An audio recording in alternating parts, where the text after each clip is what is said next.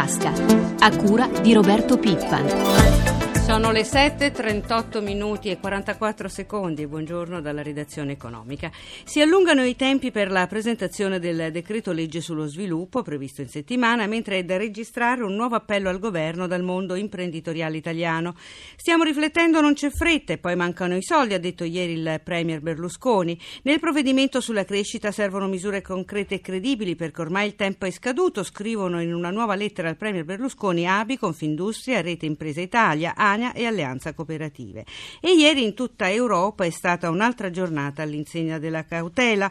Dopo la doccia fredda con i dubbi tedeschi sul possibile esito del Consiglio europeo di domenica, l'agenzia internazionale Moody's è intervenuta sulla Francia comunicando la possibile riduzione del rating da AAA a outlook negativo. E stanotte, sempre Moody's, ha declassato anche la Spagna. Tutti i segnali del profondo malessere che sta vivendo il vecchio continente a ridosso del vertice europeo che proprio di questo dovrà a discutere. Noi diamo il buongiorno a Gianluca Verzelli, vice direttore centrale di Banca Acros. Dottor buongiorno. Verzelli. Allora, dottor Verzelli, quanto possono pesare questi giudizi? Che impatto hanno questi ulteriori segnali di debolezza? Ma sono sicuramente la conferma di, di un malessere e della scarsità nella tempistica di risoluzione di questo grosso problema che inizialmente era solamente la crisi greca, oramai si è allargato al sistema bancario e all'Europa in generale, cioè è il segnale più chiaro ed evidente del contagio, questa è una crisi che non risparmia nessuno e coinvolge tutti, anche i paesi che si potevano, come il caso ad esempio della, della Francia, mentre per la Spagna per esempio è il terzo declassamento dal 2010 a oggi, quindi oramai ci si abitua a convivere con questi downgrading, è la conferma che questa crisi non fa sconti a nessuno governo e coinvolge anche paesi, ripeto, come Francia e Germania, che sono sicuramente i leader in questo momento decisionali a livello economico per quello che si prenderà di decisioni in Europa, però non rimangono immuni e il loro sistema bancario è fortemente esposto alla crisi greca. Quindi siamo tutti nella stessa situazione. Eh, parlando dell'Italia, resta alta l'attenzione dei titoli italiani. Ieri lo spread tra BTP decennali Bund tedeschi è salito a quota 386, mentre sulla finanza italiana è arrivato un nuovo giudizio negativo di Standing Poor's con il taglio del rating per 24 banche, insomma segnali preoccupanti.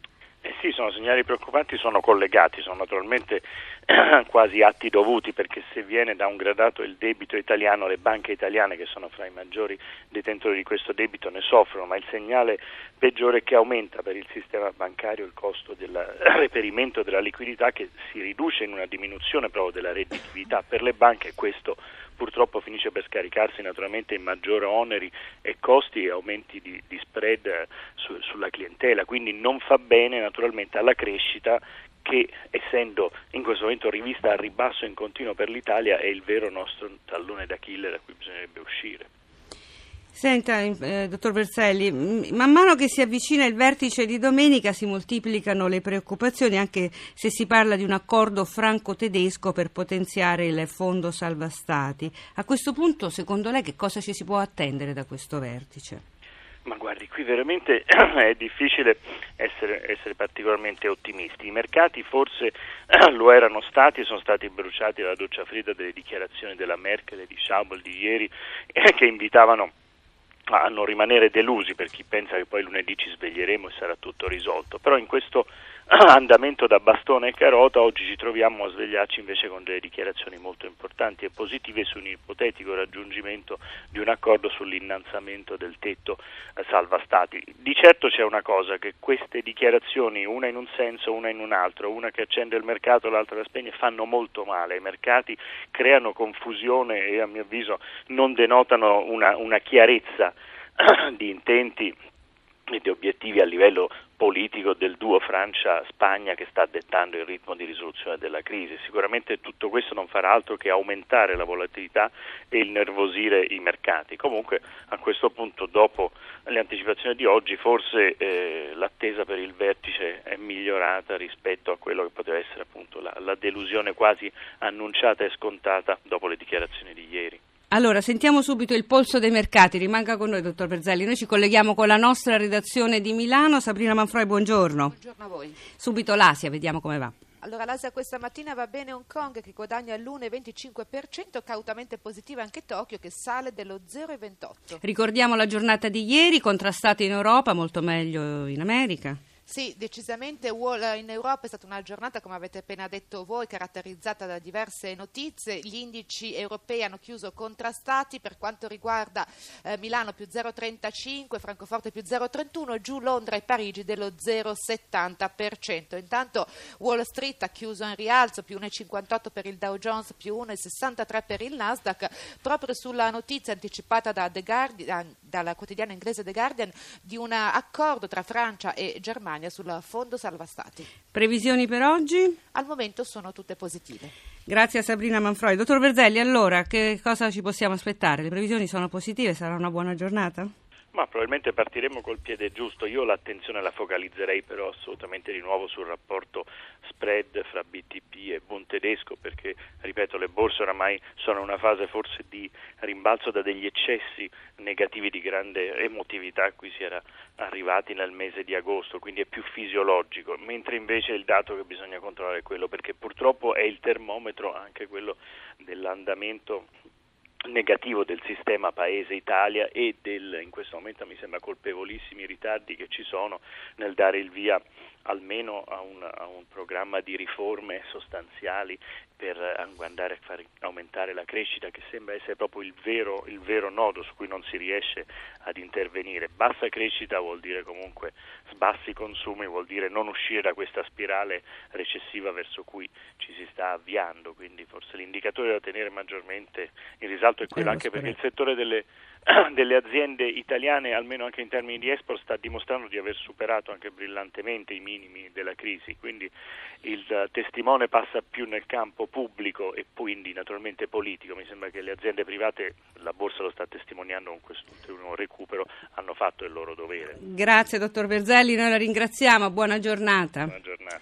E cambiamo argomento, parliamo del mercato dell'auto che registra un lieve miglioramento. Secondo ACEA, l'Associazione dei produttori europei, a settembre le immatricolazioni sono cresciute in Europa su base anno dell'1,1%, calano invece del 7,8% le vendite, la quota di mercato del 7,1% del 2010 è ora al 6,5%. Eh, per quanto riguarda la Fiat che ieri ha subito anche il taglio del rating da parte di Fish. Intanto continuano a crescere i prezzi dei carburanti in Italia, proprio ieri è scattato un nuovo aumento per tutti i marchi, con la verde ormai a 1,624 eh, euro al litro e il gasolio a 1,52,8. Stabile invece il metano. Tutto questo malgrado la domanda sia in calo e anche le capacità di raffinazione del nostro paese siano superiori alla domanda. Sentiamo allora Roberto Pippan. Il mondo avrà sempre più fame di energia, ma energia a bassi costi. Per l'Italia si pongono dei problemi, anche di costi relativi alla raffinazione che sembra si stia allontanando dal nostro paese. Piero De Simone è direttore generale dell'Unione Petrolifera. La situazione della raffinazione in Italia soffre di un eccesso di capacità e di una necessità di riformulare un pochettino l'assetto industriale. Sempre più la domanda si concentrerà sui carburanti, quindi su gasolio e benzina. Quindi il sistema di raffinazione ha due esigenze, uno di ridimensionamento della capacità complessiva in reazione alla domanda, due di riformulazione diciamo, del processo tecnologico per rispondere alla domanda futura. Ma se noi alla fine facessimo a meno della raffinazione in Italia ci sarebbero dei benefici dal punto di vista ambientale ma non dal punto di vista economico? Assolutamente ci sarebbero dei benefici dal punto di vista ambientale sicuramente, anche economico nel breve termine, perché se io oggi ho i costi di raffinazione fuori diciamo, misura, è chiaro mi conviene importare prodotti finiti, ma rimarrei molto vulnerabile. Maggiore dipendenza dall'estero e anche forse problemi per quel che riguarda l'occupazione. Perderemmo anche un know-how,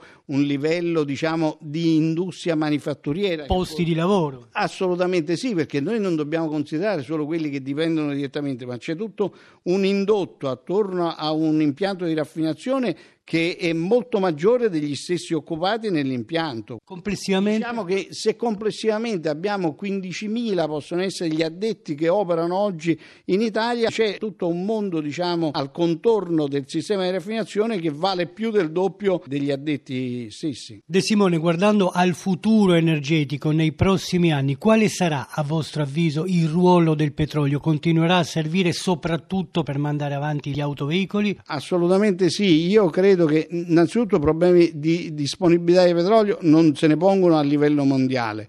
L'utilizzo del petrolio rimarrà ancora sicuramente fino al 2030 come un elemento obbligatorio per tutti questi paesi, quantomeno diciamo OXE, per quanto riguarda la parte trazione, movimento.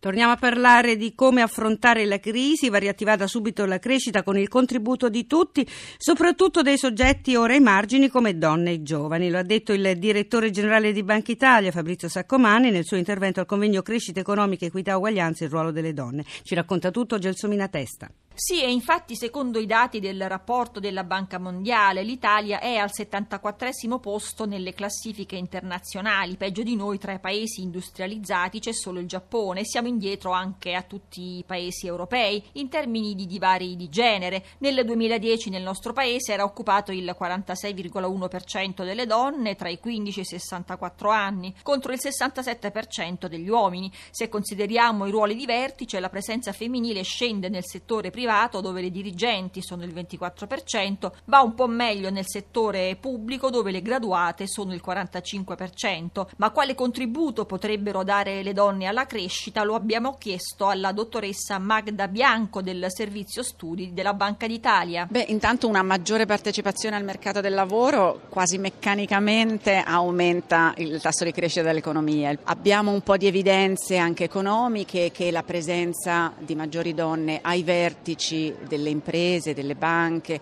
nei consigli di amministrazione, porta un diverso ruolo che si combina in qualche modo con quello maschile, che porta dei risultati che possono dipendere in parte dalle loro caratteristiche personali, una maggiore avversione al rischio, una maggiore preferenza per alcuni risultati complessivi del sistema, che può portare una migliore governance dei consigli di amministrazione, in alcuni casi migliori risultati delle imprese. Questi sono alcuni dei canali possibili, ovviamente sono in parte da verificare. In cosa consiste il progetto della Banca d'Italia per sostenere la partecipazione femminile? Quello che vogliamo fare è capire meglio il fenomeno, quantificare con più precisione quali sono i potenziali effetti sull'economia e quindi i risultati complessivi, quanto ci guadagneremmo effettivamente e quindi se vogliamo per certi versi quanto potremmo spendere come politiche per ottenere quel risultato e quali sono le vere radici dei divari. La nostra impressione è che siano naturalmente molto culturali, legati a stereotipi, ma anche legati a caratteristiche diverse delle donne e degli uomini di cui non si tiene abbastanza conto. Quindi l'obiettivo è di approfondire i diversi canali e poi legare